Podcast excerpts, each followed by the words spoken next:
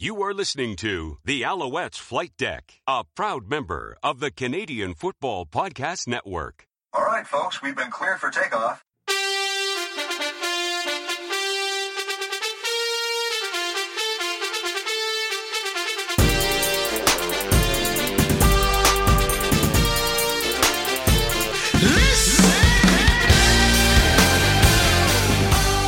Welcome to Alex Flight Deck, podcast dedicated to Montreal Alouettes football. I am Tim Capper. You can find me on Twitter at R E P P A C T.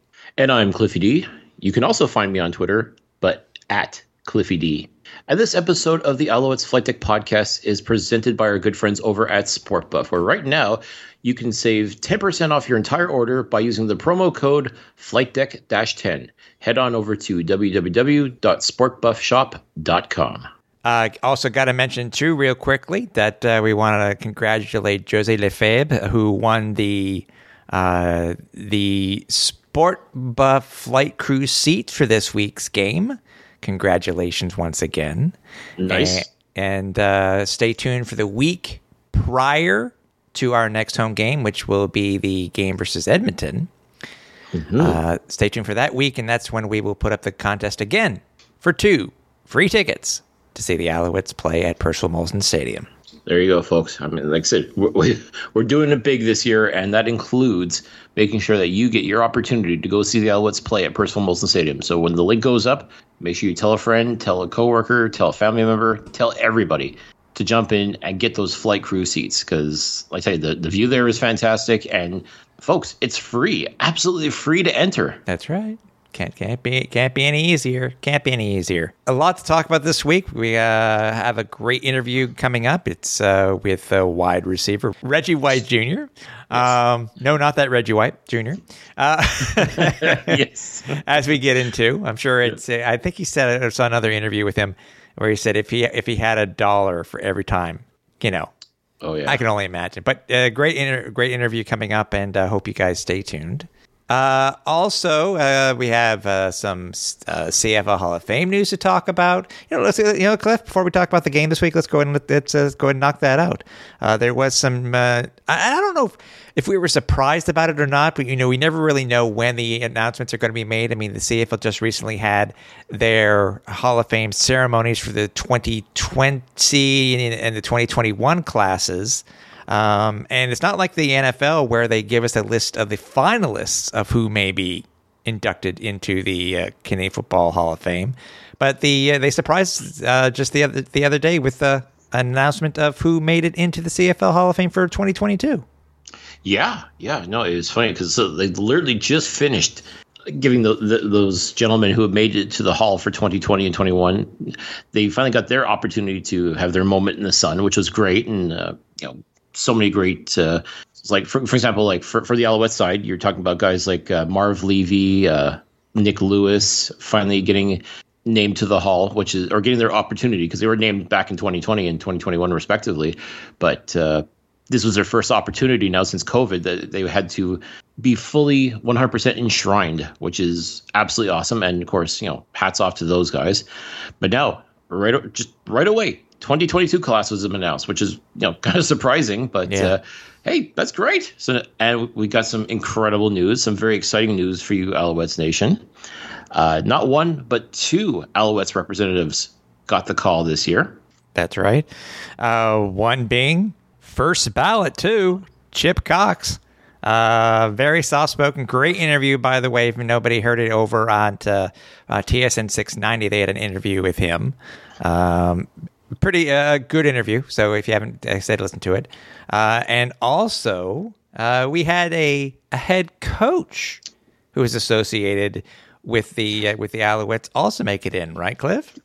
Yep, that would be Dave Ritchie, who was actually the the Alouettes coach when both Anthony Calvillo and Ben Cahoon started playing together. Nice little history nod right there. And uh, yeah, Dave Ritchie, of course, uh, more more more known for his uh, time with the Winnipeg Blue Bombers than Yeah. anywhere else, but uh, uh, still very much a part of Alouettes Nation, and we definitely tip our caps to uh, to Coach Dave and to Chip, of course. Uh, As I said, uh, definitely well deserved. Definitely belongs in the Hall of Fame without question. I mean, his body of work from you know, from 2006 on was nothing short of spectacular. Uh, gotta say though, uh, he did kind of stick around a little too long. Like there was a couple times where he kind of started to trail off a bit, but I don't think that takes away anything from what he's done. I mean, he won two Grey Cups with the Alouettes, the back-to-back championships in 2009, 2010. Was an absolute beast on special teams. Uh, just absolutely dangerous player. I mean, as far as I'm concerned, like part of the Alouette swagger that the defense had that sort of uh, that that chutzpah that they had, Yeah. if you will. I mean that that came part and parcel with Chip Cox. I mean pairing up with John Bowman, you know, that bringing that kind of that energy, and even though he was a very soft spoken, very quiet kind of guy, he let his he, he did his talking on the field, and man, when he hit, he hit like a train. I mean, th- this guy outstanding, just simply outstanding player in his time. Uh, like I said, a key part of those Grey Cup winning teams. And I, I knew he was going to be in the Hall of Fame, but f- even I was a little surprised by first ballot. Like to me, that was like like undisputed practically. I, I mean, that's like wow. I mean, and again, the other first ballot Hall of Famer this year going in is Ricky Ray. Now, I don't Oh, have yeah. to tell you how incredible a quarterback Ricky Ray is. I Yeah. mean, like you, when you talk about the goat as far as CFL quarterbacks go, he is definitely in the conversation, along with uh, guys like uh, Anthony Calvillo and Warren Moon and Doug Flutie and so on and so forth. Like he is definitely up there in that upper echelon without question. So him being a first ballot Hall of Famer, not a shock. But Chip, like I'm not mad at it. Don't get me wrong. Like, but Yeah. I'm like, wow, okay, yeah, definitely a Hall of Fame talent. But first ballot Hall, really? Like that? That means his peers and his contemporaries pretty much thought the same as what Alouettes Nation thought. Like this is a surefire Hall of Famer. So I guess they're like, okay, listen, he's eligible. Why waste? Why waste time? Get him in there. Done. So that's beautiful. So Yeah. once again, like to, to Chip, uh, to Coach Dave, congratulations. Uh, looking forward to seeing you your your your time in the sun, seeing you guys get immortalized in the Hall of Fame in Hamilton, and once again, we, we salute you for everything you have done for Alouettes Nation. All right, and we, and you know, we we I guess we are an Alouette centric podcast, but we'd be remiss if we didn't mention everybody else who was named into the uh, to, you know the new, the next class, uh, the Canadian Football Hall of Fame. Uh, everybody, if you're an Alouettes fan, you know the name Paul kicker, you know for kicker Paul McCallum, uh, fullback Tim Tindale, and Dick Thornton. Um, on the builder category, again, it we did Dave Ritchie, uh, Calgary Colts f- founder and former general manager Keith Evans, and uh, longtime CFL team executive. I think a lot of people would know this name too, Roy Shivers. So, um, you know, obviously, congratulations to everybody in the class of 2022. And uh, the uh, they will be officially inducted on the evening of September 16th at Tim Hortons Field. So, should be cool. Very cool. So, like I said, there, there's so many great names in that in that bunch, and even though we just had a Hall of Fame ceremony, why not have two? I guess that's that's the thought this year. Is you know what, we, it was so nice. We're gonna do it twice. yeah, exactly. Now, speaking switching from uh, from uh, Hall of Fame inductions to a game that would not be considered a Hall of Fame game in any way, shape, or form, we have last week's loss. Devastating. I don't know. Uh, heartbreaking. Heartbreaking loss to the Toronto Argonauts. Alouettes lose on a missed field goal. Uh, was it 17 or 21 yard field goal uh, with very little time on the clock? and the Alouettes lose 20 to 19. You, I, and many others did not see that coming because we all expected to be one and one heading into this Week Three matchup versus the Saskatchewan Roughriders. What's even more disheartening is that this team could easily have been 2 and 0 going into this match coming up on Thursday versus the Saskatchewan Roughriders. Instead, 0 and 2. And both losses were tightly contested affairs. One was a pretty decent effort, whereas the other one stunk out loud. I mean, mm-hmm. there's there's there's just no two ways about it. Like both teams did everything possible to lose this game. And I, I remember talking about it with Mike Mitchell last week on the pod that I thought it was going to come down to a field goal. And boy, was I right, but not quite in the way we thought it was going to go down. No, no, exactly. I mean, for for Boris Spitty to miss a field goal, which he did do, that's a surprise. But also for David Cote to miss one, yeah. yeah. And the fact that he had kicked four field goals earlier with no problem from various degrees, uh, uh, like the distance. Uh, I mean, like okay, I'm not going to call him Mr. Automatic, but I mean, like he was about as money as one can be. So yeah, they, you think about okay, he's going to line up for a 21 one yard field goal. Like that's a chip shot, no yeah. problem. We got this. Mm-hmm. And what do you think about the decision to bleed the clock down and then take the timeout? You okay? You and I are. I think we're, we're we differ on this one because you you and I have talked about this already off air. I've heard two. For first and foremost, I've heard two different things. I've heard that the Owls did not have enough players on on the field. I've not been able to go back and check that to, to say if that was true or not. I don't know if you have either. Mm. But I'm actually I I had no, I didn't react negatively in any way, shape, or form when I saw them running the clock down. I kind of understood why they were running the clock down because you want to try to make it the last play. You want to try to make it give them as, as little time as possible if you make it and go ahead. Um, so to me, I really didn't have any issue with it at all because, as I said, I thought it was normal football to set it up to win the game.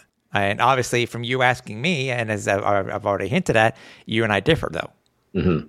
No, I, I, felt like the the team in, in unintentionally, perhaps or not. I, I can't say for certain because yeah, with the I can't say 100% what what happened when it came to the players on the field if there was enough or what had happened, but like it just felt like they inadvertently iced David Cote, which I, I want to believe they wouldn't do that on purpose because I, I know it happens. I know like head coaches or special teams coordinators, they kind of overthink things sometimes, and sometimes you can get you can outcoach yourself.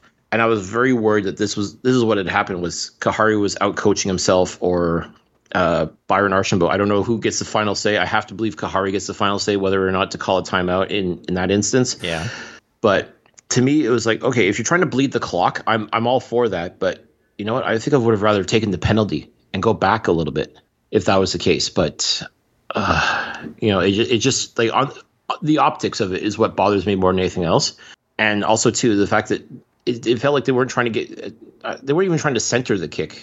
Well, that, that was brought, that, that was brought up too. There, they're talking about when it comes to the hash marks now, they're so close to each other. Uh, most it, it, I've heard from a, a lot of talking heads where it's now basically automatic, no matter where the ball is spotted on which hash mark. Mm. So uh, again, uh, I think it's. I don't think it was one question that was asked of Khari. I think it was more or less of the other situation, which we're going to talk about here in a couple of minutes, uh, and, and, more and more or less on that than it was on whether you know what, what was the what was the reasoning behind a potential potential icing of our own kicker. Yeah, no, it's to me. I, I would have much rather taken the the the time count violation and go back five yards. Like it, it you know if, if the goal was to bleed the clock, I think that would have been a much better thing to do, and you wouldn't have that notion. Because again, kickers know this too. Like they know if the timeout's being called. Like it's it just gives you that extra opportunity to get in your own head. Mm-hmm. And I'm sorry, like I know like a 21 yard field goal, nine times out of ten, you're gonna make if, if you're a half decent kicker, and I'll go so far as to say David Cote is more than a half decent kicker. He's a very good kicker. Yeah. But still, not perfect. Nobody's perfect. But I think it was just enough just to get inside his own head just a little bit. And I, I think that's why it just kind of pulled to the left. And, ugh, like that sucked. Yeah, I, I ran into Coach at practice on Sunday and I was, I was talking to him about it. And then I asked him, you know, uh, uh, do you think his reaction was going to be turned into a meme? Because, you know, everybody could read his lips. Yeah. Where he was just like, oh no. Yeah. type of thing. So yeah, because Khari doesn't have enough on his plate already, but mm. now he's uh yeah, I, I could have been worse. He could have been, you know, tied up in his own headset like another former head coach of yeah, the Alouettes. But, but you know what? You know, I guess, I guess if there is a positive to come out of this, um, of this loss, is that um, all other teams except for Toronto are zero and two in the East. It's weird to say, but you know, the the Alouettes are, you know, just a, a, ga- a game and a half out of first. Or, or well, you, you, huh? tied, tied, for second. it's, yeah, tied for second. So, so they're they're basically two points out. They're two points out of out of first place. Cause I keep forgetting when it's it's not baseball ish for the standings. It's it's how many you know wins versus yes. you know, points. So right, right now Toronto is the king at one and zero, oh, and well, that's it. So yeah, yeah, exactly. um, uh, one thing we can take away from this, I mean, the Alouettes, they, again, it seemed to rear its ugly head. Uh, a lot of 15 yard penalties trying to really ding the Owls. Uh, eight penalties for 100 yards. I mean, Toronto wasn't much better, mind you. I mean, there was 10 for 10 for 90, but still, um, you know, after after week one, they did an amazing job. But I mean, the, the Alouettes just uh, again way too many stupid penalties. We had our very first um, no yards penalty, which I think a lot of people were saying that that may not have been a no yards penalty. I saw that on social media once that occurred. Mm-hmm. Um, but there was more to it, though. Obviously, I mean, the, the missed kick. Uh, there was the the situation at quarterback. But first, let me give the props. By the way, let me give props to our receiving core. Uh, Geno Lewis, uh, again, 100 yards, uh, 11 targets, seven receptions for 127 yards. Uh, again, Geno is Geno is Geno. Thank God uh, but no touchdowns. Um, but still, from there, uh, uh, Hergy Mayala had 33 yards. Uh, Jeshrun Antwi had, had an 18. There's that, by the way, there's something I want to talk about. Uh, Chandler Worthy, 21. Um, and uh, Reggie White Jr. with 83, speaking of our, our guest this week. Mm-hmm. Um, mm-hmm. Also, if, if, anybody knows who didn't get a get a, uh, Jake did get two targets, but he hasn't had a catch, and he's this is this has been an off off year so far for Jake Wieneke. It really, really has. Uh, I just hope everything get, can he can get back into the groove of things. Obviously, it won't be this week, but it's it's something else that we need to talk about because it's it seems to be something that may have lingered since you and I saw it in training camp, mm-hmm. which may have reared its ugly head again. Um, quickly rushing. Uh, leading rusher was Jeshrun Antwi. He only had eight carries for 29 yards. Trevor Harris had had uh, 20 yards. Dominic Davis had 13. VA had 11. Uh, Trevor Harris, 18 of 30. Coming in in relief, 270 yards and an interception, no touchdowns. Uh, VA, 2 of 4 for 14 yards. And that's where we're going to start, or continue rather. VA, 2 and 4 two for four for 14 yards. Well, I do understand it was midway through, about halfway through the, the second quarter when he got the yank. Yes, Trevor Lettuce was leading the team to a potential win, but it's more or less to Vernon Adams. Mm. Two and four, and I said this on social media. First, I was wondering why was the change made? Because to me, and I, I would think to some other fans too, that two for four is not struggling. The team overall was struggling, yes, but it also didn't help that the Russian that there was no running game either. And again, Jeshrun only had eight carries for the game. Mm-hmm. Um, do uh, yes, again, as I said, Trevor put us into a, a, a, potential winning spot, but I just don't understand what's going on. Um, uh, we, I guess, you know, we can, we can speculate all we want, but yes, this was a decision would seem to be made to get the team, maybe, you know, give him a little bit more momentum. And so a change was made, and Trevor came in and he finished the game. And as we found out, Trevor will be starting this week. Whether um, VA, I think, I think it would have happened whether VA uh, had COVID or not. I think it was going to come down to. But anyway, anyways, as I said, I, I just, uh, what, are, what are your thoughts on this, Cliff? Uh, well, I'm with you in the sense that two and four is not struggling. This this narrative that people just want to keep beating over the head about Vernon Adams and his struggles. Ha- has he been perfect this year? Of course not. He really has not. Has he been terrible? No, I, I really don't think so. I he he made mistakes. We discussed that in the previous pod against Calgary. Was he outstanding in his uh, first couple of series against the Argos? Not particularly, but then again, neither was anyone else. I mean, McLeod Bethel Thompson wasn't exactly lighting the world on fire during that first half of football. I mean, I'll go so far as to say that first half of football was probably some of the worst mm-hmm. CFL football I have ever seen. And like, if you were trying to sell the game to, uh, you know, like American fans, or if you're trying to sell the game to CFL haters, or you know, trying to convince anyone to give CFL football a try, you showed them that. I guarantee you would get zero response, like in zero positive response. Like that was just a very poorly played half of football by both teams. Mm-hmm. So this this this notion that Vernon Adams is struggling and is not the quarterback they was, and he flat out sucks, and Trevor Harris is so much better. Like, where are you people getting this from? I mean, if if he had been two for twelve with a pick, and that's just something I'm throwing out, that's struggling. That's struggling. Two for four is not struggling. It was an overall ineptness, inept, ineptness, ineptitude, Ineptness. Yes. Ineptitude, yes. of the offense. The offense was horrible. Yes. Again, On all facets. Like they two for four. Two for four. Yeah, but it, it just felt like, and I'm sorry to say, but like Khari is obviously feeling the heat from up above. I mean, you had to have noticed Danny Maciocia being on the sidelines, right? I did. I did see him on the sidelines. Yes. How, how, how could you like? How could he not be in Khari's ear? Like, get this guy out of here. Get Trevor in there. Let Tre- let Trevor do this. Let, let us see what Trevor can do. I, I I'm positive, and you know, like I, I really feel like like the writing is on the wall as far as I'm concerned. Like I, I will be very surprised if Khari Jones is still coach of this team by by July. It's, it's just the way things are going right now. I mean, it it, it almost feels like Dan, Danny Mack is putting more more steps into place for him to eventually take over this team as coach. And I don't want to take it away from the fantastic job he's been doing as general manager.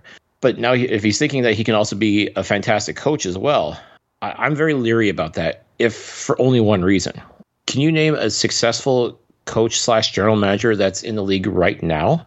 No, because there's only one, and that would be Chris Jones. And how's he doing right now? Not good. I mean, not not you know, not fantastic. I mean, not terrible. I mean, aside from that molly whopping that the BC Lions gave uh, the the Elks in Week One. Did you look up that word? No, I've I've I've I've known that word for quite some time. What did Molly do, and why did she did why did she deserve a whopping? Oh, she knows what she did. but all this to say that you know the, it's so difficult right now in the Canadian Football League to do both jobs, and I think Chris Jones, if he didn't know that already, because he's this is not his first time being a, a head coach and general manager of a professional football team. I'm sure he's learning it again. Like, oh yeah, th- there's a lot of hats to wear here, and my concern is. I, I just don't think Danny Maciocia could do it any better than what Chris Jones is currently doing it right now. That being said, I understand that maybe Khari's not his guy in the sense that he never hired Khari Jones. He was basically he basically inherited him when he took over the uh, the job as general manager. But at the same time, like Khari Jones didn't forget how to coach. Like I think a lot there's just so much pressure and there's just so much going around right now as far as the expectation levels for this team and what's expected of Khari and his staff is it, it's it's not realistic. I mean, based on like this is stuff that has been talked about even before the season started, like the the the rumors and the the whatnot. And as I said, like I'm sure it didn't help. I'm sure it didn't help. But but you know, from what I what I keep seeing though, um, coach seems to be keeping taking it in stride. Um, it, it's fun. You know, it. I think it, it makes it even more interesting when you have you know Gary Stern, who's become a uh, all of a sudden a social media magnet. He's not only a steel magnet, but he's now a, so- social media seems getting becoming a social media superstar. Um, You know, making we didn't mention it last week, but you know, making making projections on, on the team killing Toronto. But you know what? What what else would you expect from an owner? I don't think that put would put any more pressure. It's it. You know what? And I know we've said this before too, Cliff, when it comes to these certain things. But you know what? it did get you know it's funny we say sometimes we look at it negatively sometimes we look at it positively it got the owls in the press it got them they were talked about but True. but but but leading back to coach if that is the case i don't think it i don't think it's fair for khari that again all these naysayers and you have a coach where he's had and i i understand yes the coach coach usually takes the fault of these things where he had a, a, a good 20 uh, 2019 had a mediocre 2021 and then so far what's happening now but the thing is injuries uh, injuries galore it's been crazy even this year it's just so frustrating and you know remember the, the last time that I think that, that a major losing streak for one of our coaches to be fired, I think goes back to Rod Rust. And he lost nine straight. You know, the Owls had already clinched a playoff spot in the East. and, and he was fired. And who took over, by the way? The general manager. That's right, yeah. but but that was the last major one. So I I, I don't I- I don't know. I don't know. And this is the thing that worries me is that the general managers of this team seem to like to they seem to think they can do it all. And it's just not that easy. And as these general previous general managers have learned, yeah, it sometimes you're better off just staying in the office and making the deals and signing the contracts and Right. scouting the players and so on and so forth. Like sometimes you're just better off just sticking to one thing and doing it very well, as opposed to as opposed to spreading yourself too thin, and the overall product suffers as a result. I will say this. Obviously, I am a Khari Jones fan. I, I think he is a great head coach for this team. If, if, if something happens and for whatever reason they decide to make the change, I don't think it'll be Danny Mack as our interim head coach. I will say that right now. I don't think. don't know. I, I don't. thi- I don't think it will be. as I said, I, I look at the moves that were made, uh, the coaches that were brought in. How many of them are former Carabins? Like to me, it really felt like he's getting the band back together. So But either way, you know what? As we said with Vernon before, uh, hashtag our head coach. Until he's not, he's our head coach. And again, I, I don't have any. I don't have any problem. I'm just. I'm just having issues right now with how the team is playing. Obviously, they're 0 2, but yet they've only lost these two games by a grand total of four points. So and, and I, I really want to get something out right now. Like I kind of lost my cool on social media earlier this week uh, with with uh, a, good friend of ours actually. Uh, uh, just because, again, I, I realize I've become sort of the the poster boy, if you will, online for uh, you know my supposed dislike of Trevor Harris. I want to make something clear. I don't dislike Trevor Harris. I'm not a fan of his. I, I don't think he's the great white hope. I don't think he's the next Ricky Ray, as everybody's trying to make him out to be. You know, he he is who he is, and that's fine if that's what you're going for. But he's had a good 10 year career so far. Uh, Anyways, continue. Sorry, this is you. Sorry. yeah, no, I mean, listen, he he is what he is, though. That's that's the thing. He's people are making him out to be something that he's just not. And I'm sorry if that makes me a hater, then I guess so be it. I guess I'm a hater, but all I'm pointing out is like Vernon Adams is your future. He's going to make mistakes. His style of play is very risk reward, whereas Trevor Harris is very middle of the road. Like he will do okay. He'll he'll pad his stats. He'll you know he'll put up numbers that look okay. But I mean, I never felt like the Alouettes were going to win with him. I I really truly felt like it was they were going to win in spite of him at times. Uh, I mean, yes, he made a couple of nice throws. Geno Lewis, of course, making those inhuman catches. Uh, I mean, he and Reggie uh, Harrison, uh, Reggie White Jr. have clearly developed a connection. Like they they seem to work very well together. Uh, even Hergy Mayala had a, a pretty outstanding catch as well from Harris. I mean, like, fine, he can move the ball, but then you're still in the same situation of leaving points on the field. Like instead of scoring touchdowns, you're kicking field goals. And thankfully, Toronto was just as you know pedantic as in their offense that they were more or less doing the same thing. Like they were, you know, driving the field too. Uh, McLeod Bethel Thompson was you know playing okay football, not outstanding, not lights out football.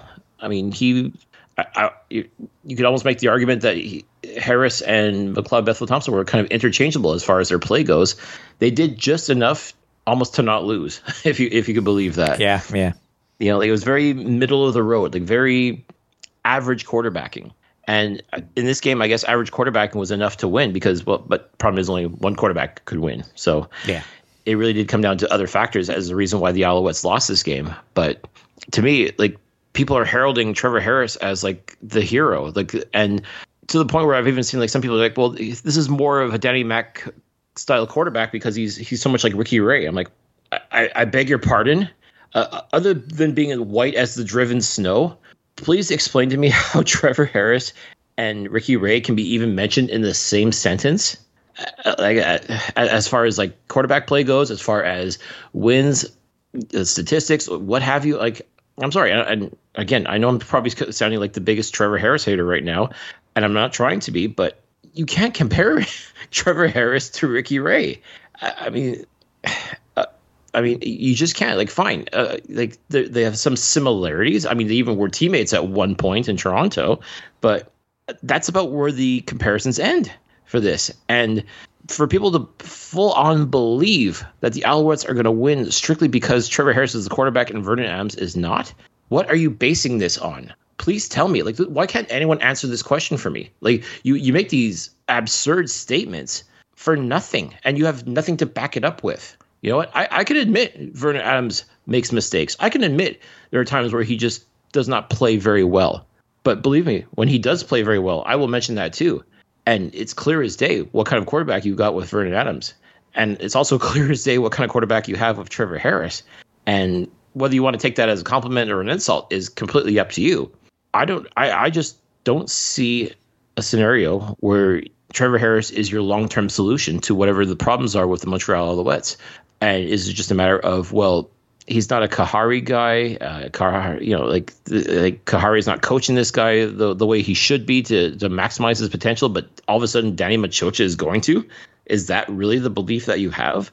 I'm sorry, I, I just really don't see it. I mean, I've only watched football for, you know, 30 plus years. And if I can't see this, like, I, I don't see what everybody else is like. I've, I've joked about during the, this week is like I feel like I'm in the upside down. Like there's this you know alternate universe where Trevor Harris is like the greatest quarterback since sliced bread. Like the the like you know he's like Tom Brady 2.0, and I'm sorry, I just I'm not seeing it. Like if someone wants to clue me in, someone wants to explain to me how it's going to work and all that, I, would love to hear it. I'd love to sit down and uh, you know discuss that. But so are you saying Trevor Harris is the Demogorgon? Since you're talking about the upside down. if you've got a better explanation, Tim, I, I am all ears. Well, and please. anyone else that's listening uh, yeah. on, on, this right now, if you've got a better explanation, I'm willing to like I'll, I'll I'll play along, I'll listen, but I can only go by what I've seen with my own two eyes. And realistically, all I see is a middle of the pack quarterback he has now trying to be this uh, this superstar. Trevor has the veteran status. That he does. He has ten years under his belt, mostly as a starter. I mean, yes, he's in his mid thirties. That it, it's funny to say a guy in, in mid thirty is potentially an issue. You know, VA has has the age where he is a quarterback that can learn and is still learning. Like yeah. we we've seen what he can do. Like we've seen the work he puts in, and he's still working with coaches. He's still training with other players that will bring out the best. You know, is doing they're doing their best to bring out you know the very best that there is in Vernon Adams. Yeah. Like you see him constantly striving to improve. Yeah. Now, is it is it a result of him being hurt? It's I don't know. I think I brought it up a few weeks ago. C- could it be a psychological thing? Potentially. But, you know, we as fans and media, uh, we can only base our opinions on from what we see or what we've heard. Mm-hmm. So. And I want to give another example, if I may. Yeah. This past Saturday, the Calgary Stampeders. Remember they were down 24 nothing to the Hamilton Tiger Cats? Everybody was begging for Jake Maier to be thrown into the, ma- the match. Like, oh, Bo Levi's finished. He's hurt. He sucks. It's over. You know, it's done. But do you think Dave Dif- Dave Dickenson listened to these people? Do you think that he heard any of this? No, he knows what he has in Bo Levi Mitchell. And my God, they scratched and clawed, and you know he he let Bo Levi work out his problems. He he let him figure it out. Mm-hmm. And look what happened. they came all the way back. I mean, what some could say that the Tiger Cats choked. You know, you can make that argument, but I'd rather look at it more like Bo Levi, whatever problems he had, whatever malaise he had going on, whatever was bothering him, he figured it out. Yeah, Calgary, Calgary folded Montreal. They did. They absolutely did. Yeah. Like, imagine if Khari and to a lesser extent Danny Maciocia gave Vernon Adams the opportunity to figure it out. I'm willing to bet he would he, he he would have figured it out and found a way to beat the Tiger Cats or the the the, the Argonauts. Now, sorry, I, I'm going to be David's advocate on this because then we, we need to move on from this. Go on. But what would you say to those people who say you cannot compare a Bo Levi to Vernon Adams? Nothing against You're, VA, by the way. He 100%. knows this. He knows this. Oh, uh, without question. We, yeah. We've we've talked about like who we consider our top tier quarterbacks in this league, and yeah, until otherwise, Bo Levi, as far as I'm concerned, is still that top tier quarterback. He, he's like Vernon. He's gone through some injury woes. He, he's had some problems. He's had some doubters. He's got doubters now. Like he, but you know what? The one thing that Vernon Adams doesn't have, though, apparently, is management that has his back, that is willing to let him figure it out. I mean, now mind you, yes, Bo Levi Mitchell is, you know, head and shoulders, uh, you know, above as far when it comes to Grey Cup wins, Grey Cup appearances, mm-hmm. and you know, just he's got the experience that Vernon Adams simply does not have. He doesn't. Right. He doesn't have the, those. He, has got those things that Vernon Adams simply hasn't had the opportunity to have yet. which is fine. Like, the, and so that explains why he's given the leeway, and that's probably why he's got the the, the opportunity to figure out whatever the problems are and solve them. Right. And, and imagine, just imagine though, Tim, if imagine if Dave Dickenson was the head coach of the Alouettes, and this like you know you, you've got this other quarterback that everybody seems to be clamoring for and is convinced is going to be the, you know the next big thing, but you you you you stick with your guy. You stick with the guy that brought you to the dance. And oh, fine, he's going through some problems, but you let him figure it out. Imagine if, imagine if. I mean, like the, that's the Yeah. thing that just I, I'm, you know, like I, I look at both situations. I look at what uh, the Alouettes management is doing with Vernon Adams versus what Calgary's management's doing with Bo Levi Mitchell, and it's night and day. And you, you can't help but wonder. Like I'm sure VA's got to be thinking to himself, man, must be nice, must be nice to let someone, you know, let me figure out my stuff and let me do my thing. Like I can only imagine what he's thinking when he sees that sort of situation unfolding right before him. Yeah, yeah. Um, by the way, to close this out for, on this, if we're wrong, if Cliff is wrong, and on anything that we have said, we invite, yeah, please get in contact with us, uh, tim.capper at alouettesflightdeck.ca or Cliff at Cliff, uh, Clifford.pine at alouettesflightdeck.ca.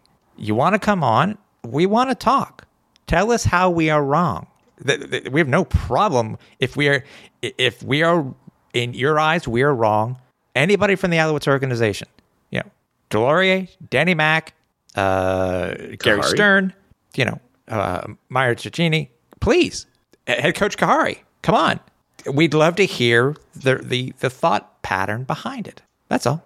Let us know. By the way, one quick thing, and then we will move on to the interview because I'm with Reggie. It's, it's a very good interview. Yes. I'm trying. I was trying to do the the the actual count here on how many times uh, Antwi had rushes in the second half. That's the other thing that kind of pissed me off too, is because you have a guy. We we know we're down. We understand we were down to basically one one running back last week. Mm-hmm. But you you can't. It's not eight rushes is not a sample size. Not a very big sample size, no. I mean, it, it you. It's like they almost totally threw it out out the window. I mean, it didn't work in the first half. Change. You know, what I mean, it's. I I, I don't know, dude. I said I wasn't. I didn't go through the how many different rushes that they had in the second half. I should have, but And it was obvious to me that the Argos were game planning for Antwi as well, because I think they saw what the, the runs he was able to break out against Calgary, and they had to be prepared for him. So I mean, and it probably too is also thinking too of this whole quarterback malaise that's going on in Montreal. They had to figure, okay, they they got to be leaning on Antwi, so we got to prepare for this guy and give him credit. They they were able to bottleneck him for the most part. So I think it's just good scouting on uh, on Toronto's part to to know you know know your enemy, and that's exactly what they did. Because Yeah. yeah, should the Alouettes have gone to Antwi a little bit more? I, I absolutely agree. I absolutely think that would have helped take some of the pressure off, regardless of who the quarterback was. Because yeah, like if if both quarterbacks are struggling to really produce, I mean to really move the ball downfield, that a guy like Antwi, like we, we see we saw what he can do. He's he's got the muscle, he's got the speed. He just needs the opportunity to try and break one open. And this offensive line, let me tell let me tell you something of this offensive line. The left tackle position, I think that scares me more. Jeez. There, there shouldn't be a quarterback controversy. There should be a left tackle. Controversy. was was horrible, and we're going to say it right now. He's already on the one game this week, and he's being replaced by uh, uh, the calendar. Yeah, I mean, Horrible. The sacks, you knew it. You, you saw it, and it was like, good lord.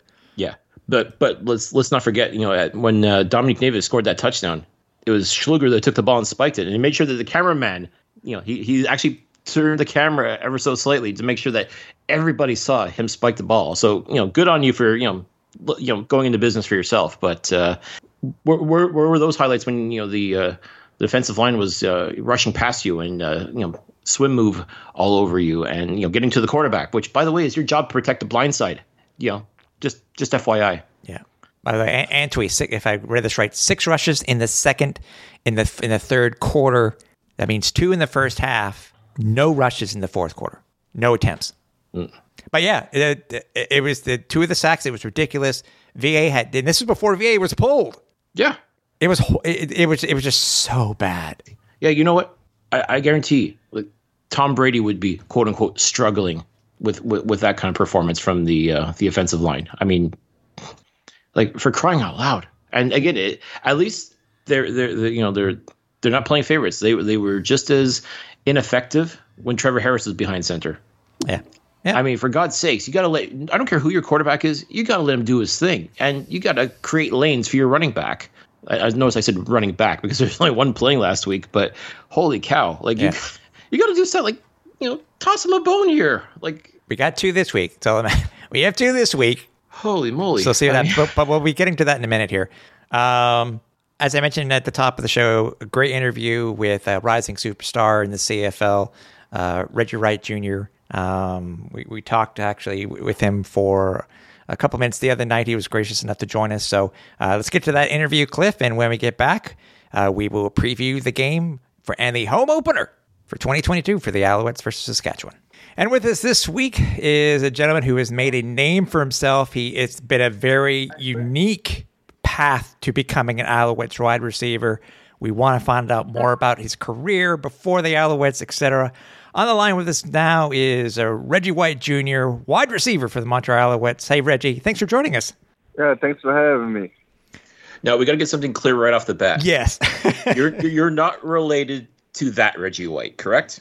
Not not to the one everybody thinks about, but to me, it is that Reggie White. Okay. But No, th- no, that's fair. That's fair. That- no that no is disrespect to your actual father, who is also Reggie White, but. yeah. But again, like obviously, like football fans, the first thing they're going to think of is the legendary Philadelphia Eagles slash Green Bay Packer. right, yeah, that's not my dad. Uh, my dad is Reggie White Senior. He played in the league at the same time. Actually, he has a picture with the real Reggie White um, after a game. So uh, he played from '92 to '97, a year after I was born. So it's pretty cool that we share the same name with uh, a Hall of Famer. And uh, you know, I get asked a million times, and is it any relation? And I always say not the one that you're thinking of, but my dad also did play in the NFL too. So pretty cool. Oh, for So that's sure. it. So Yeah. n- not not the minister of defense. Yeah. Um, want, want to find out about you, you talk about football and I mean we know you played at Monmouth. You, you had a monster career at Monmouth. I was just looking at your stats. Now you had a hell of a two, two, a hell of a senior year. Oh my god! Actually, you're a fifth year senior too. On, on top of that, if I remember correctly. Um, Yeah. who got? Obviously, it seems like a silly question to ask, but I could be wrong. But who got you involved in football? Was it because of your father, or was it something that you wanted to do from the onset? Uh, it was 100% my dad. Yeah. Yeah, he put the football in my hand since the day I was born. So all credit goes to him. Yeah. Was there anybody else besides your father who was in football that also made you love the sport even more? I mean, somebody maybe a coach that gave you some some advice, or maybe something your father said when it came to advice. Or was there anybody else besides your dad that you looked up to in football? Uh, it was pretty much my dad. You Yeah. know, I played. I started playing when I was four, so uh, I really didn't know too much about it. But I just knew he played, and I wanted to be like him. So he got me in the sport early. Well, I played all three: football, basketball, and baseball. But I fell in love with football the most. Okay. You're, you're so you're very similar to a, a teammate of yours, Geno Lewis, and when he had a choice to make, you played all three. Why did you choose football specifically over baseball or basketball? Uh, well, I kind of made the decision going into my junior year of high school. Um, I was, you know, I was playing AAU basketball. At this time, I was just playing football and basketball. But Right. you know AAU basketball is all year round, I really just stopped playing AAU basketball. I just wanted to focus on football, and then when basketball season came, then I'll play basketball. But all my focus just turned to football, and I was just basically playing basketball for fun because I, I was still good at it. But I knew I wanted to go to school for football, and I had a better chance of making the pros playing football. So you in high school you you lettered in all three. In high school, I just played basketball and football. I started playing baseball probably middle school. Oh, okay. It's a little too boring for me. I was in the outfield. not not a lot of action there at times. So All right. Um, why'd you choose Monmouth? I mean, where did they recruit you out of high school, or uh, what, what was the reasoning for heading out over to Monmouth? Yeah, they recruited me. Um, I really only had one offer. That was my only offer until about probably end of my senior year. I mean, yeah, end of my senior year of high school. So uh, I had already committed probably like I want to say November around that time, Yeah. and uh, they just kept communicating with me. Kept they called me every week. Uh, I went on a visit up there, and it just felt like the the best fit. You know, once I found out I could get into school, because you know we had the SAT when I was in high school. So once I found out I could actually get into school, uh, I didn't want to wait anymore. And um, I didn't have any other offers, so I was like, I'm gonna commit to Monmouth. And then I probably got like two more like after the season, after my senior season. Uh, Howard University offered me late, and my dad's alma mater, North Carolina A&T, offered me like on signing day. So that was kind of slap in the face, but it is what it is. Yeah. Uh, would you have Would you have changed? Would you have gone to another university if, if all three had uh, uh, recruited you at the same time? Or obviously, I mean, y- you can Yeah. look back look back at it now, but you did very well at Monmouth. So Yeah, well, I always wanted to go to A&T like my dad. And uh I wanted to go to A&T like my dad. Uh it just it just it didn't work out. I mean, I went to camp down there. He took me, drove me down to camp, and they still didn't offer me. So, mom was just it was the perfect fit, and I got there at the right time. It was uh five seniors ahead of me, and um I redshirted that year. So once I it was my turn to play, it was just it was for me to start, and I haven't looked back since. okay, that's good. Cool. Cool. Cliff. What drew you to wide receiver as as when it came to a football position? What you say? What drew you to the wide receiver position above all the others? Um, I don't, actually, I really don't know where the wide- the receiver came from. My dad wanted me to play quarterback, but you know, if you know me, I don't really like too much, so I wasn't. I didn't like running the offense. I rather just catch the ball and score a touchdown. So, uh, probably when I started playing like tackle football, I probably was playing like line or something, then they probably moved me to tight end, and then then I moved to receiver. So I was playing like tight end receiver, and then I just started playing receiver probably around like seven, nine, and I've been playing ever since. Mm-hmm. Okay. And what would be the one thing you consider to be the biggest sacrifice you had to make in order to become a professional football player? The biggest sacrifice, Mhm. um, just like time management. You know, I wouldn't say like time management, but you know, you in college, you know, people want to party and stuff. They want to do all the extra stuff, but sometimes you gotta just cut that out and just work out. You know, um, you gonna have to miss them parties. You gonna have to miss the little gatherings. So, I think just staying focused. You know, it's a time and place for everything, and just having my dad in my corner, being as though he's been through the process already, it just it helped me, it helped guided me in college to get where I am today. All right. Okay. Fun fact about uh, Monmouth is uh, we actually had a player with the Alouettes uh, a few years ago from Monmouth uh, who was one heck of a player in uh, Brick, Brian Brokowski. I don't know if you remember him from when you were at Monmouth. I, I know you guys didn't quite cross paths, but uh, he was quite the player in his day for the Alouettes. And uh, you know, if if you could have half the career that he did, uh, I think you'll be doing all right for yourself. Yeah, I, I haven't. Uh, I didn't know that, so I had to look into that because I, I didn't uh, know anything about that. But yeah, if he had a good career, hopefully I have half as a career as he did. Now, speaking of, of career, very interesting because it's you know uh, how you became a part, not necessarily of the Alouettes at first, Reggie, but of the of the CFL.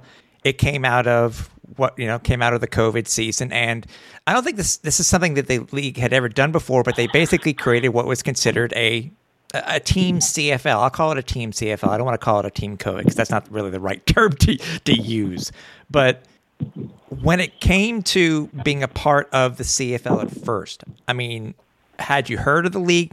Had you ever seen a game on TV? Had you ever had a a, a, a, a teammate of yours playing the CFL before? What made you choose to become and and a part of the CFL and to play this, the the Canadian game? Well, I always knew about the CFL, but I, I really didn't look into it. To, uh, my teammate now, Mike Jones, Mike Jones Jr. We went to high school together. We grew up together. So I was watching him play like in the Grey Cup in 19, and uh, it was always like in the back of my mind, like if the league doesn't work out, I can always fall back on the on the CFL. And uh, the league didn't work out, and my agent called me in probably December and said something about the Alouettes. And you know, I looked into it with my family, and we made a decision to come up here and see how I do. And I just made the most out of it. Tell fans what's it like being on a practice roster versus being on an active roster. Oh man, it was tough. Uh, you know, you always want to play, so uh, like uh, the hardest days is probably like when the team travels or game day at home. You just watching from home when you watch on the sideline. So you always want to be a part of that. And uh, it was kind of hard just watching everybody that you go to work with every day. Yeah. Being able to showcase their talent on the field, and you just basically have to wait your turn. So that's how it was. And uh, just standing around positive people, you know, don't let, them, let nobody tell you any negative. You know, it's already a lot going on while you're on a practice squad. You already got stuff in your head that you know you're not making a lot of money. You might want to go back home and get a regular job. So right, it was just keeping positive people around me, just telling me to just wait my turn and it's going to come. And I and I knew once I got on the field that I wasn't going to look back. So that's what kind of motivated me to to just wait my turn and to, now I'm just making the most out of it. Yeah, and, and that's it. Just staying ready. exactly, and obviously you you got to be to take advantage of it because, eh, unfortunately, in sports it's usually the next man up type of thing, and that's the way it was for you because when B.J. Cunningham got hurt, you were the next man up, and so far, hey, so you've made the the best of uh, of your career so far with the Alouettes. Yeah. So yeah, it was hard seeing BJ go down because BJ was one of the guys I looked up to. You know, I came into camp and uh, I had a great relationship with BJ, and I still do to to this day. So it was hard to see uh, BJ go down, but he always encouraged me. Uh, even when he went down, he still he was excited for me to play. He was excited for me to showcase my ability. So it was good to have him in my corner. And if anyone can relate to what it's like to be on a practice roster and waiting for that opportunity, it's definitely BJ because that's exactly how he got his start here was just biding his time in the practice roster and then when his number was called, he was ready to go. So I'm sure he must have been able to impart some of that onto you. Yeah, so you know, like guys like uh, BJ, uh, Geno, VA, they all started off on the practice roster. So just having them in my ear, and just telling them just wait my turn and uh, to stay ready because the, the CFL is crazy. You know, something's happening every week. So mm-hmm. I just had to stay ready and just and keep my head down, stay focused. And when my time came, then I was able to showcase my abilities. Now let's talk about the first time you took the field for the Alouettes. It was uh, against the Toronto Argonauts uh, back in October of 2021. Just explain to us, like it's a home game, so obviously your your first CFL game is in front of every, like your hometown fans and all that. Explain what it was like taking taking the field that first time. Um, I was excited actually. Um, you know, some, sometimes people get nervous and stuff before the game, but I was very excited. Um, I was excited to be back on the field. You know, I took a, a year off of football, so the whole 2020 I was just on the couch basically. So just to be back on that field and get that joy again, it was very exciting for me. And uh, just just trying to make a play, just make plays when the ball come my way, make the blocks for the running back, and uh, we got the win that day. So it, it was it was a great uh, turnout. Oh, that's excellent. And then finally catching your first professional touchdown from uh, from Trevor Harris in Winnipeg. Uh, walk us through that one. Uh, that was very cool too. Um, I was playing Mike. Mike was my. I grew up with Mike. I probably knew Mike since I was four. So being able to catch the touchdown in Winnipeg, it wasn't on him, but it was against him. And uh, his dad was our uh, recreation coach, so he was in the stands. So it was just a blessing to be able to share that moment with him and share that moment with my teammates. I got to keep the ball. I gave it to my dad. So it was a great, great moment for me. That is so cool, and it had to be good for Mike Jones too. I, I, on the surface, he's probably upset because okay, you scored a touchdown on him, but at the same time, is like, I'm proud of this guy. I got to be proud of him, right? right. Yeah, it's all love. You know, we uh, dreamed about this, so I remember uh, talking to him in the pregame, like, it's crazy. Like we playing against each other. Like he, he Mike stayed over my house before our high school games, like washing clothes and stuff, getting the stuff ready for the game. So it's really like my brother. So when we played with each other, it was it was nice. And to have him on the team now is is just uh, an extra bonus for me. Oh, I can imagine. That's amazing. Like like like life comes full circle. You know, just uh, starting out as youngins. Now you're now you're you know you face off against each other, and now you're actually on the same team together. Like, like how great yeah. is that? I remember calling in the off season. I said, you, you might as well just come sign with the Alouettes. And he kind of like laughed it off. And then he called me during the free agency period. And once he called me, I already knew what he was calling me for. Was- I, think, I think I'm coming to Montreal. I said, come on, let's go. So I'm glad everything worked out. He wanted to make sure he had a roommate. it, it you know it, it Reggie it's you know you talk about football the football family is, is just so small even though there's so many people. And to be with one of the you know one of the guys that you've known for all your year for all these years it's it just is, that's just crazy. It, it was you know what? It's I, I you know I, it, seems, it seems like it was meant to be for you two to play on the same uh, on the same squad so Yeah, I definitely feel like it was meant to be. You know, played what seven, nine to high school. The only time we didn't play with each other is in college. So yeah to play together at the highest level is just it was crazy. Um, l- looking at the game, the Canadian game itself, um, what was the what was the easiest thing for you to get used to, and the hardest thing for you to get used to when it comes to rules within the Canadian game? Uh, the easiest thing was probably like I knew I knew once I learned the waggle, I was going to be okay. Yeah. So getting the waggle, it wasn't it wasn't hard. It was just like learning the timing and stuff, and the quarterback waving his arms when he's ready for you to go. So that wasn't hard. Uh, probably like the extra man on the field. You know, it's 12 man on the field instead of 11. So it's like the same coverages, but it's different at the same time too. So just adjusting in that, but everything has slowed down for me this year. Like I'm, I'm way more comfortable in the offense. I know the offense, so I'm able to just go out there and just have fun and make plays. Yeah, cool. That's all we can ask is you to have fun and make plays. Because when you make plays, my man, you make some Yeah, incredible no plays. Like I'm, I'm still thinking about like the get week one versus Calgary. There's that one pass that Vernon just zipped right over to you, and I'm like, I don't think you even knew it was coming. Like that's how fast it was, and Yeah. you just snagged it like just out of nowhere. Yeah, I try to make plays, man. You know, Geno, Geno make a lot of plays, so I try to keep up with Geno, Geno and Jake. You know, just try to be that that third receiver to uh, keep us going. But you know, I love our receiver core. I feel like we got the deepest core in the league. You know, uh, when, when somebody's number called, they always step up, and then that just uh, goes to show about like our vets. Uh, they set the foundation. So, so I feel like receivers, we just whoever's up is, is going to perform at the highest level. So, I'm very excited for all our receivers, and whenever they get their chance to showcase their ability, is uh, they're definitely going to put on a show. Well, we're we're, we're waiting for you. You're next up when it comes to doing a hurdle. We're waiting for you to hurdle somebody, Reggie. yeah, I, I don't know about that. I, I never heard it before. I never tried before. It's been in the back of my mind. So maybe they they they've been tackling me now. They know I'm a, uh, a big receiver, so they try to go for my leg. So I, I might got to bring out a hurdle. It couldn't hurt. It can only help. Yeah. What's it um what's it been like so far this year? Obviously with the uh, you know, it's good to see that, that, that the, all the quarterbacks on the Als roster have a good relationship. As a wide receiver, uh, how hard is it for you to get used to when it comes to two di- you having two different uh, pivots throwing to you? You know, you know, Vernon versus uh, versus Trevor. Is it hard to get used to having two guys throw to you, or is it, it for you? It doesn't really matter. No, that's not that hard. You know, uh, um, playing with VA, this was my. I played what first two games with VA, so that was my first time playing with VA. But I've been throwing with VA in the off season, so it wasn't hard adjusting. And I played with Trev last year, so it was just just like last year. But I know what Trev can do. He know what I can do, and um, but yeah, it wasn't very hard adjusting anything.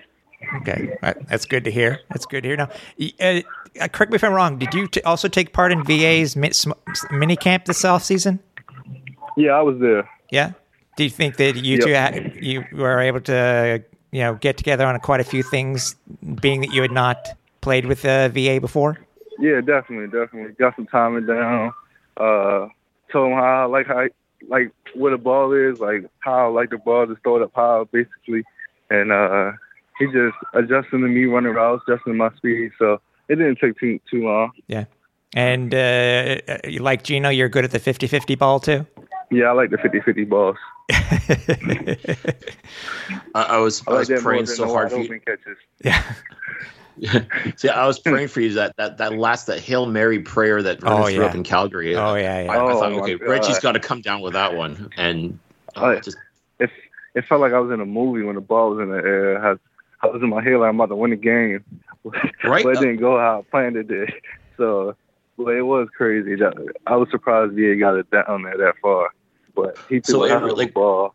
So when you when you're in the moment like that, like it really does slow down, like in the movies, like to you, or is it just like Yeah. Well, that Hail Mary pass is everything slowed down. so I was just watching the ball on my way. I didn't know who was around me. I didn't really pay attention to anything else but the mm-hmm. ball. And then when it came, everybody came and collapsed. So Yeah. it was over with. wow? That's fascinating. I always thought it was just like something that they did in the movies, but if that's really how it is, like, Yeah. that, that's Just interesting. just that play though. Any other play is just it's real quick. It go out quick. Yeah. fair enough. Fair. So now in 2022, you've had there, you know, you have a little bit more freedom based on because of the, you know, not all the restrictions are that are currently there because of the COVID uh, protocols, et cetera, et cetera. What have you, uh, what have you been able to check out uh, in Montreal that's really caught your eye? You know, things that whether it be food, whether it be places that you've gone to, what what parts of the city have you uh, have you been able to go to and check out? Uh, I'm with my girlfriend now. I'm right in H and M right now while she shops, man. Okay. So uh, I've been downtown a lot, especially when she comes up. She likes to shop. Uh, we just ate uh, Korean barbecue. Attaboy. So, so we've been to a couple spots uh, downtown, and uh, she's pretty familiar with it now. Uh, I got a baby on the way, so she gets her exercise in on St. Cat. That's all her exercise is on St. Cat. So caught, I caught her out of practice. and She was just walking down St. Cat, and I was like, "Why are you outside right now?" She's like, "I'm just going for a walk, going shopping." So I said, "Okay, I come get you at the practice then." So she keeps So me congratu- downtown. wow. So congratulations. Uh, so Yeah. th- will this Yeah, I would this be. Reggie White the third? Uh, we found out actually on the bye week. oh, So July 3rd, I'll probably have a uh, gender reveal, and we'll find out if it's a boy or girl. that's cool. Okay. Okay. That's cool. That's that's cool. Uh, did you did you did you drive to meet your girlfriend, or did you take the metro? Because we we usually try to find out if our players are have gotten used to the subway system yet. Uh, I usually take the metro, but she brought my truck up, so Oh, uh, I drove her to come get her after practice. okay, But usually I'll take the metro. okay, cool, cool. Oh. Um, Makes a lot of sense. oh yeah, for sure. um, we always ask too, because obviously, yes, we know players are usually try to keep on a normal regiment when they're eating and stuff like that. Um, sometimes they do have cheat days and stuff like that, but we have to at least ask: Have you had a chance to try poutine yet? And if you have, do you like it or do you hate it? I haven't tried it yet. no. Everybody says I need to try. it. I've been here for two years and still haven't tried it. So maybe one day I'll I'll go out and get some. What, what's a good spot to get some from? There, there's a lot of good places, and I'll tell you what, Reg, we'll we'll take you for the good poutine. There and you we'll go. make sure that you, you get it done right. Because I'll tell you right now, I'm a- I'm avoid a- the fast food places. I'm a very picky eater, so it it's going to take some time for me to adjust to it. I think you'll be okay. I think you'll be okay. If you Yeah. like cheese, if you like French fries, it's it's just getting used to the the gravy that's on top. I- I- We call it gravy, but it's it's the sauce. It's as I said, you got to go to the right place because you can't go to a McDonald's, you can't go to a Burger King, you can't you can't get a poutine from from those places. You got to go to a good place in Montreal. But we'll we'll, we'll yeah, help I you. gotta We'll help you. gotta go check it out. Yeah, we'll help you. Yeah, we'll we'll steer you right. I mean, well, wait a minute. You, in Maryland, you had disco fries, right? Yeah, Okay, same idea, but better. Better. I'll Much take your better. word for it. Listen, we, like I said, we, we won't steer you wrong, man. Yeah, we'll, we'll yeah. make sure you get the good stuff. exactly. Yeah. Um, All right, Yeah, Reggie, ahead, let's talk about uh, this this game coming up uh, against Saskatchewan. Uh, I mean, obviously it's the home opener. Everybody's gonna be jacked. Everybody's gonna be excited. They want to see the Alouettes actually play. And what are you looking forward to most with this game? Uh, I just want to win. That's it. I think we due for a win. You know, last two games didn't go our way, but you can see we right there. We right there. So just take that next step and get in that win column. And I think once we get in that win column, then we won't look back and we just keep it rolling. All right, and is there anybody on the riders that you're looking at right now and you're like, I gotta beat this guy? Like who who is that you're looking at saying, okay, I gotta I gotta be better than this guy right here? Uh, I don't think it's just being better. I think it's just the whole offense just executing. I think when we when we execute and then we're at our best, you know, don't let penalties hurt us and stuff like that. So I don't think it's just about me beating everybody. I think it's just the whole offense just uh connecting at the right time. That's fair. Well, you're going to have a whole stadium behind you this time, so uh, exactly. you know, I, I, Yeah, I'm I'm, hoping that's, that's I'm excited to see all the Owls fans. there. You go. I'm hoping that's it's all it's going to take now is just a little bit of home cooking to uh, to get you guys get get that W and get back on track. Right. Exactly. And Yeah, uh, looking currently, to it. Yeah, hey, you know what? It looks like the, the potentially the gods, the football gods, are looking good on on you guys because everybody everybody in the East right now is zero and two except for Toronto. Hey, get Yeah. get that one win. You can you can take the you can eas you can Yeah. take that take the East See, Division. We're So. still right there. Yep, exactly, Right there. exactly. Just get things back on track. That's all. That's all we can ask for, Yeah, Reg. we Is get- just you know. We'll get back on track. Well, listen, hey, Reggie, we really appreciate your time, man. I know we've met you a couple of times already in, in person, stuff like that, and uh, we will. Uh, uh, if we don't have access, if we don't have access this week to the field, we'll make sure that we make our presence known and say hey to you. But if anybody wants to follow you on social media, Reggie, how would they do so? Uh, follow me on Twitter. I think it's underscore Reg one, and Instagram is underscore Reg R E G G nine. Cool. All right, there you go, Als fans. Your new wide, your wide receiver, a superstar in in the making. Yes, sir. Going to have himself a great game on Thursday. I, I'm telling you right now, he is going to have a great game because you know why, Reg? I'll explain to you. Guys that come onto the podcast, we we give you a chance to say your piece. We give you, you know, we show you the love. Almost always, more often than not, and Tim back me up on this. Guys usually ball out and have an amazing game. So I'm expecting big Oh, things from you this Thursday. It's true. It's true. Okay, I hope, I hope I'm looking forward to keep it rolling there. Yep. And then we'll have to have you on again, over and over and over again, and you'll continue to do as well as you're going to do this week. Uh, thanks for having me. It was our pleasure. It was our pleasure, Red. Uh, have a good one, man, and uh, uh, good luck to you on Thursday. And uh, we'll be cheering for you in the stands. Thank you, thank you. I appreciate it. Well, it was nice for Reggie to join us, uh, even while he was uh, uh, waiting over at H and M downtown. it was. It was.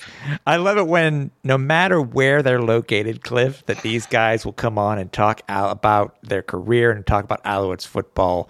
It. I'm. I'm waiting for somebody to say, "Well, hell, you, you did a you did a podcast when you were over in Europe." Exactly. So I mean, in theory, as long as you've got an internet connection and a phone line, so to speak, I mean, you're golden. You can you, you can do a, a podcast just about anywhere. There you go. My big fear though is someone's going to do a podcast from the toilet, and we we'd rather not do Oh, that. yeah. So. Ho- Hopefully, But it was- yeah, it was- yeah. well, it- yeah, especially if we start moving into video. Yeah, that won't that won't work out too well. no, no, I, I don't think so. Yeah, uh, but yeah, obviously, we're, we're trying to get YouTube subscribers, not lose them. yeah. Um, but Reggie, as I said before, the, the, he's a, a star in the making.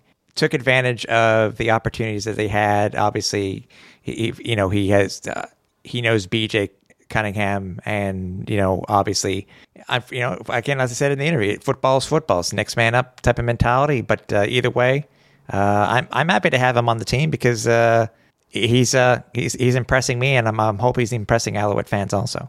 Absolutely. And once again, Reggie, we thank you so much for coming on the flight deck. Uh, hope to have you back on real soon. And uh, you know, like I said, as we talked about in the interview, we got that podcast karma now. So uh, you know, we, we we fully expect you to ball out in front of your hometown fans on Thursday. Exactly. Uh, don't forget, we are on social media. Uh, you can find us in many, many places. Uh, check out our Twitter account or over at Alouettes FL Deck. Uh, you can find us over on Instagram. Just search for Alouettes Flight Deck. You can find us on Facebook. Search for Alouettes Flight Deck Pod. Uh, also, we are still we're creeping up. We're getting ever so close to getting that hundred, to getting that, to that hundred goal and giving away that uh, that brand new with tags uh, throwback Delta jacket. We're almost there. I think we were just with we we're 15 people. I think that's what it was. I think we're 15 people away. So we're slowly getting there. So if you haven't already, head over to uh, YouTube, do a search for Alouettes Flight Deck. Make sure you hit the subscribe button, mash it, hit it hard uh, you know, as we're hoping to do this week to Cody Fajardo, just like a defensive man would do to Cody Fajardo, hit, just smash it, smash it, Yeah. and help Yeah. us get Make to it- help us get to pay. hundred. So Um, and uh, our merch store. Uh, don't forget the it won't get you won't get it before the the game this week, but make sure you head over there. We got a, some nice stuff. Uh, teespring.com slash stores slash owls flight deck. So uh, yeah, and, and I said our emails earlier. You can email us at any time. Okay, this this weekend it started off very interesting. I'll say. to I mean, say oh, to say the least. To say the least. Um, it's funny. I hate Thursday games, Cliff, but yet the plus about a Thursday game is that the Alouettes have their first practice on the following Sunday. Which we've been able to attend a couple of times. Actually, uh, me for the past two weeks. You did it two weeks ago when it was at the Percival Molson. So I attended. I attended on on Sunday. Was able to see the team play. Um, before uh, DJ over at RDS tweeted it out about uh, about Trevor Harris, I, I I I saw it. I knew right away who who we were going to have starting this week, uh, even before the whole thing with COVID and then uh, whatever broke. yeah. Um, and that's where the interesting part comes in. Uh, you know, I'm talking to VA after practice on Sunday, and then I happened to see that he was out on Monday, not feeling well. I DM him. He says, "Oh, by the way," and this is before it broke. By the way, oh, by the way, you just to be on the safe side, make sure you get tested for COVID. So I've been isolating for two days. So three, three days. So uh, everything's good so far. Everything's good so far. So that, but that's where the whole damn thing started. We had three Incredible. people. We had three people out in, on injure uh, on for injury that one day, and I'm thinking, what's going on? You know, because we knew the Alouettes had their thing coming up. Uh, actually, it was today where they had their introduction over at. Um, Complex Desjardins. thank you, Complex Desjardins. Yeah. And I'm thinking, what aren't you telling us, guys? Because we still have some guys who were not starting this week, and, and that were considered that had that were uh, had an illness also. Then we about you know Mario Cecchini getting COVID. Uh, you know Gary Stern announcing today he has COVID. Finding out that some others in the because not my place to say, by the way, but finding out some others in the organization had just gotten over COVID. Are you people all drinking out of the same cup for crying out loud? what's with this Kool-Aid? Um, so this this threw a wrench into, but again, it already been had been determined that uh, that Trevor Harris was going to be the starter this week versus, but it just it has thrown the team into a little bit of turmoil considering all the changes. Now we mentioned before about Schluger being placed on on uh, I think he was placed on the one game, uh, and Counter's going to start. Um, then Jake is hurt. He's on the one game, and and this goes back. If, if people go back to what we were saying when we did our uh, our uh, our show from uh, the the week after um, our- after training camp, Jake Jake's been going through some stuff with a hammy all season, and he's out with a hammy thing. yep. Um, he has been very quiet this year. Very, yeah. Uh, Geno seems to be a little dinged up, and I think they said hamstring also, but he's going to be starting. Uh, changing quarterback, obviously, because of the changes uh, with VA being on the the one game or not starting, however, I guess however they're determining what it's going to be, um, where it's it's now you know Harris, Dominique Davis, and Davis Alexander as the backups. So he'll be. I'm, we're guessing he'll be doing the. I don't know. I guess he'll be doing the uh, short yardage, but even though Davis is a little bit of a bigger guy, we'll find out. Possibly, or really could just be stay ready in case either one gets hurt. Because obviously, if Harris, God forbid, gets injured, they they would defer to Dominique Davis simply because he does have the CFL experience. but there were some changes all around and obviously we want the best for the home opener but man i'm hoping they can overcome this mm-hmm. and and and pull out a win in front of the home crowd because we we really as fans we need we need to be one and two in this division we need right now we need to be one and two Yeah. I mean, we can't keep hoping that uh, the other teams in the Eastern Division lose too, if only just to stay on pace with them, which is not the benchmark you want to be. It's not the benchmark you expect it or should aspire to. no But and again, it, it's tough when you look at the, the injuries, uh, the guys that are out. I mean, once again, it's, it's opportunity for like next man up. So you, you're going to see some guys in the in the lineup that I know can play and just need the opportunity. And this is this is it. Like you want the opportunity, this is it. Like this is your chance to show up and show out, especially with it being the home opener. Like you're playing in front of your people, you're playing in front of your fans, your supporters.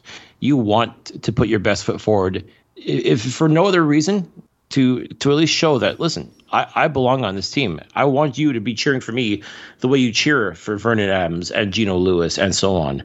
And yeah, it's it's it's incredible. Like the between the injuries, between COVID, I mean, like this this is incredible. I mean, Yeah. I, I, I had to laugh. I have to laugh though because we're playing the Saskatchewan Roughriders. They have not looked very good either, Despite their record. despite their record. I I, I, I kind of laugh. It's kind of a, a weird juxtaposition. Like you could make the argument that the Alouettes are the best 0 2 team in the Canadian Football League, and you could make an argument that the Roughriders are the worst CFL team that's 2 and 0. Like these are two teams that are not so different, really, when you think about it, other than the fact that Cody Fajardo could do no wrong. I mean, like he, he's gone through his woes and he's gone through his things, and nobody, there's no quarterback controversy out there. I mean, like, but they, they find ways to win. Like that's really what it came down to is they, they just found ways to win against Hamilton and against Edmonton. Yeah. Whereas Montreal found ways to lose against Calgary and Toronto. Yeah. Um, Chandler Worthy seems to be doing most of the uh, the returning this week. Um, Antwi and uh, newly acquired Fletcher will be our running backs this week. Um, Dante Absher will be making the start in place of um, TD Jake. uh, uh, yep, Jake Wieneke. Um, so uh, there are some changes on on the on the line. So I'm, you know, again hoping for all the best, man. That that's that's all that matters. I mean, it's there's so many promotions. I mean, I I, I want this to succeed so much because of all the. I mean, uh, Mr. Stern all of a sudden coming up with, with the uh the fifty percent off tickets for students out of the blue. Yep. What seemed to be out of the blue. Yep. Um, you know, it's the day before Saint Jean. Uh, there's a band playing at halftime. Uh, a s- a now I don't know. I'm sure you're gonna get one because you know I'm not really a beer drinker. But if you ha- have to end up getting two, I'll be happy just to, just in order to have a a, a bottle a, a- can. But that Alouettes branded beer. That's awesome. And the the brewery that's making it is Archibald, which makes a lot of a very famous up and coming brewery in uh, in Quebec. They make some excellent excellent beers. Yeah, the one that usually have different women on the on the bar on the cans, right? That's right. Yeah. Yeah, Yeah, and so no, not that. It's not what I mean, folks. I mean, it, it, it, based on what type of, of beer it is, it's a themed graphic. Anyways, that- I shouldn't even say that word. Uh, just, just quit while you're behind. I'm going to quit. All I'm going to say is this, Cliff. If I have to pay you to get, because they're reducing the price on the beer too, but if I have to, uh, you can drink it. I don't care because I seriously doubt they're going to give us an unopened unopened beer can. But if I, I, I just want to, I just want to, I just want to, I just, I want one of the cans. Yeah, it's gonna be collector's item. I really hope they sell them outside of the stadium. I don't know if it's exclusive. Yeah, just I know. They said it was limited. I don't know what that means, but yeah, because yeah, I yeah, I hope so. Yeah, because I, I know the uh, the Hamilton Tiger Cats. Uh, they've got a, a brewer. I think it's Bench Brewing out in Hamilton. Uh, Correct me if I'm wrong, uh, Podsky Wee Wee, about this, but uh, they make a Ti-Cats beer, and I have no idea how it tastes because I haven't been out to Hamilton in quite some time. But I mean, the the, the Alouettes wouldn't be the first CFL team to have their own beer, but I just think it's really cool, and especially too like a, a really good brewery coming out with what I imagine is going to be a really good beer. I, I'm excited to try this. I mean, because let's face it, beer options at the stadium can be hit or miss at the best of times. But to know that the Alouettes have their own sort of beer, Yeah, that's really, really cool. I'm I- looking I'm at really it now, excited. and this is by the last time that the Alouettes did do this, and I, I I'm I'm far enough away from where it's located that it really wouldn't make much of a story because I'm on audio, not video.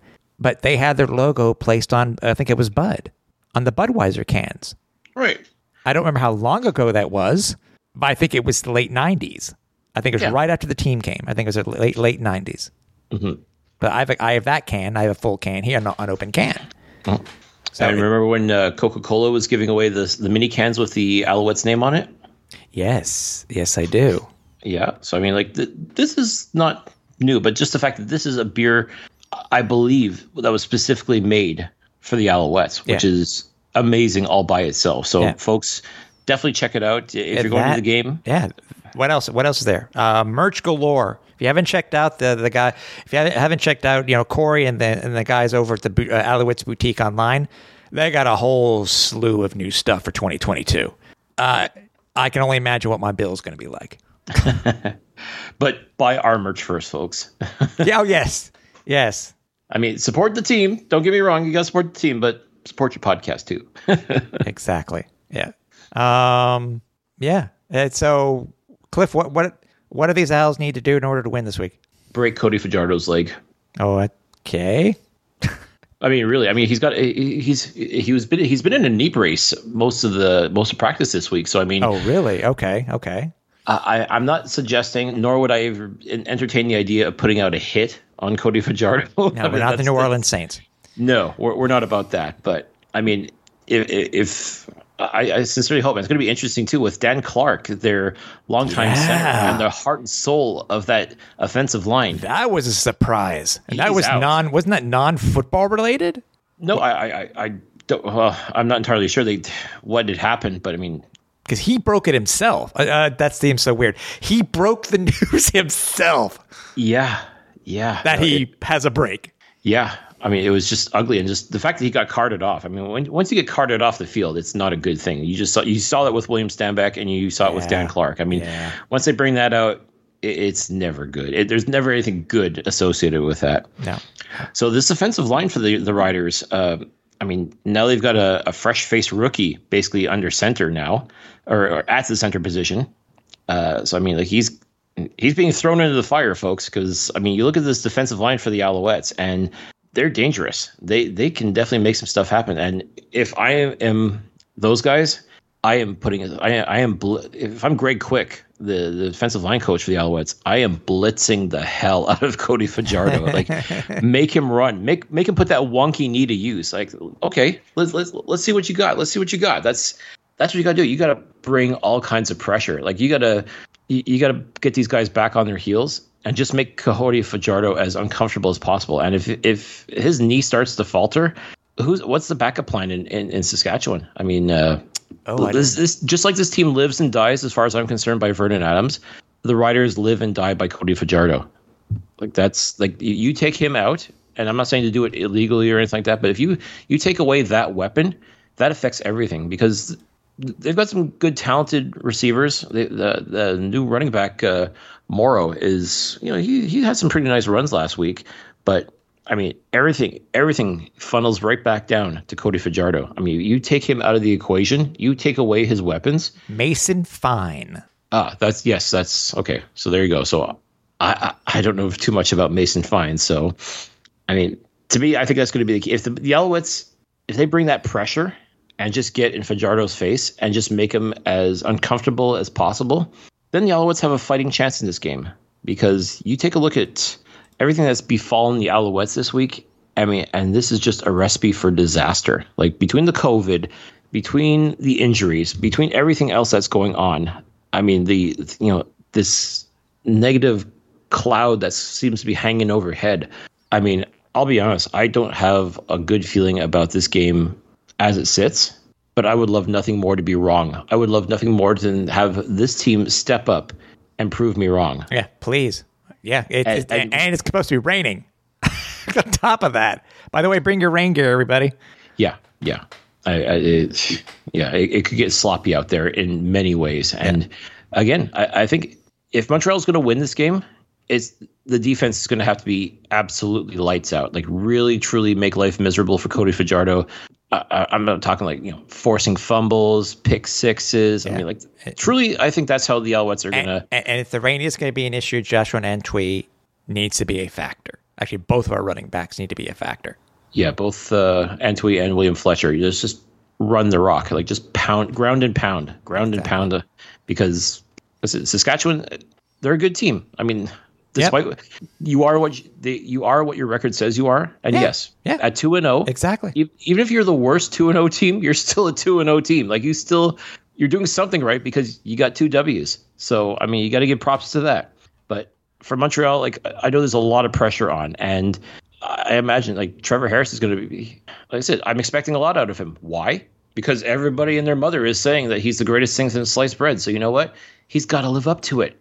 I want to see the proof. I want to be proven wrong. I, I want Trevor Harris to prove Exactly. my doubts wrong. Exactly, exactly. Because otherwise, like I will be just as vocal and just as critical that everybody else has been about Vernon Adams. Yep. Uh, this will be why? the this will be the seventh uh, seventh time in team history that the Alouettes have opened their home schedule, Cliff, versus the Saskatchewan Roughriders.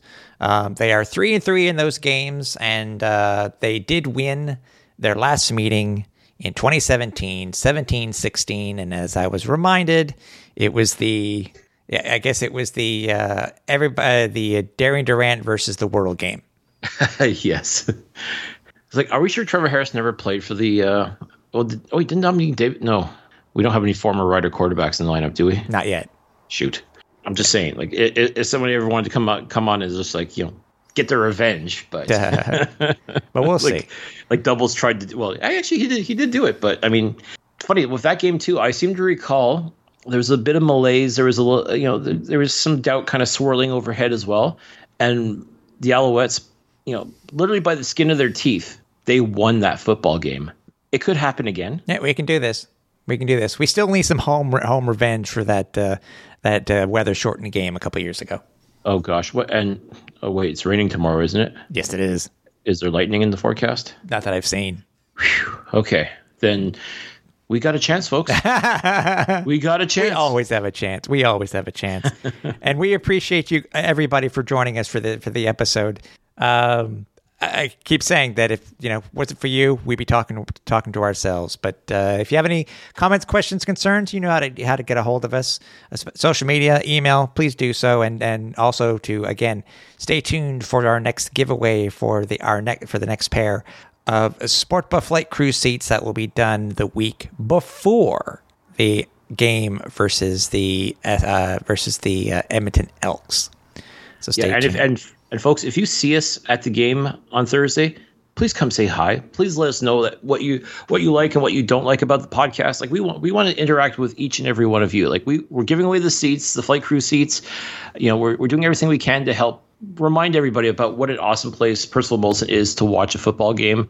If you see us, come say hello. Come talk about the podcast. We'd love to see you. We'd love to hear from you. We're we're not shy. Come come say hi. Exactly. Come say hi. So we'll be back next week, hopefully, to talk about the first win of the 2022 season for the Montreal Alouettes. So for everybody here at the flight deck for Cliffy D, I'm Tim Capper. Run final approach.